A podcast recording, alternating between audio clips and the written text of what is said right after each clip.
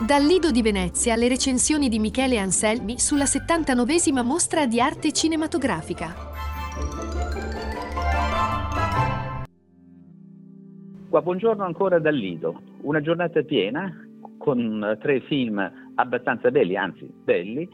tutti applauditi, anche se ovviamente di una bellezza diversa l'una dall'altra. Partiamo dal film italiano in gara, che si chiama Monica, è il film che il regista Andrea Pallaoro ha girato negli, negli, Stati Uniti. È un ritratto di donna, anche se poi c'è una sorpresa forse dietro, ed è la storia di un, di un ricongiungimento familiare e della rinascita di un rapporto che sembrava perso negli anni c'è, un, c'è una donna molto, molto vistosa che vive a Los Angeles, che fa la massaggiatrice anche di massaggi veri, ma che comunque sembra fare anche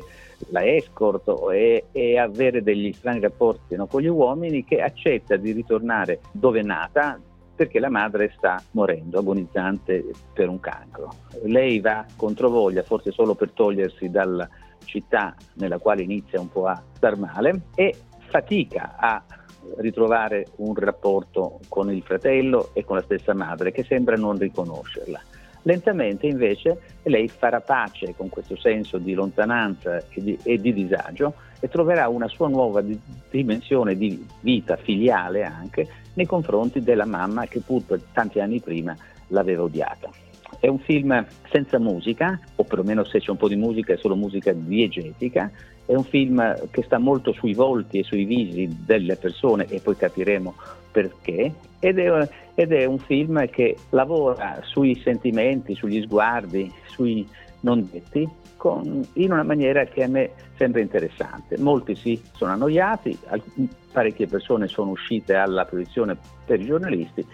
ma io penso che il film meriti di essere visto ed uscirà in Italia con I Wonder Pictures. Molti applausi invece per il secondo film in concorso, Argentina 1985 di Santiago Mitre. Qui siamo in una sorta di ricostruzione di un, di un processo molto molto importante eh, che nel 1985 portò sul banco degli imputati nove ufficiali, ufficiali dell'esercito e della marina argentina, in modo particolare Videla che era stato anche presidente dell'Argentina fino al 1983 dopo il golpe effettuato negli, negli, anni 70 è il film nella migliore tradizione americana ma con un po' anche di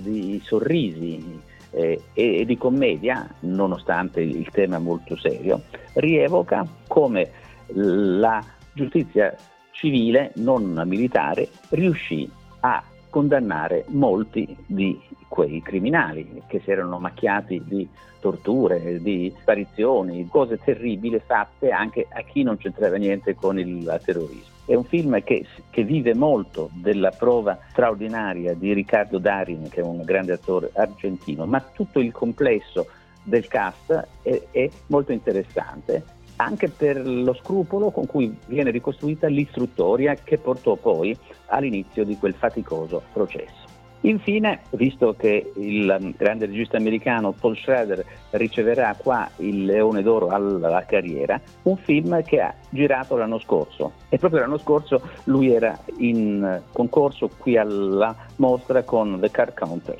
Questo si chiama Master Gardener ed è un film sempre cupo, sempre animato da un certo pessimismo sulla natura umana, intessuto di riferimenti al destino, a cosa eravamo, a cosa non siamo, a cosa si cerca di essere e tutta la vicenda gira attorno a uno strano giardiniere che è stato assunto da una signora molto ricca perché faccia il migliore giardino possibile in vista di un premio. Ma quando una ragazza nera, parente della signora ricca, arriva in quella grande casa, in, in quella villa, qualcosa scatterà tra i due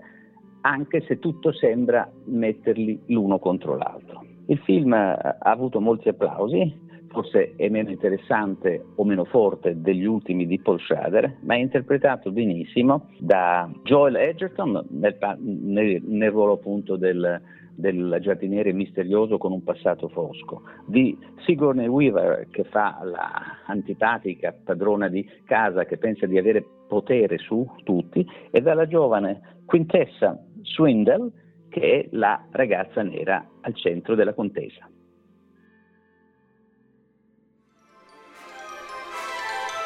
Avete ascoltato una recensione cinematografica di Michele Anselmi, un format realizzato grazie alla collaborazione con Radio Sapienza, Cinemonitor, Osservatorio Cinema e Media Entertainment e Cineuni.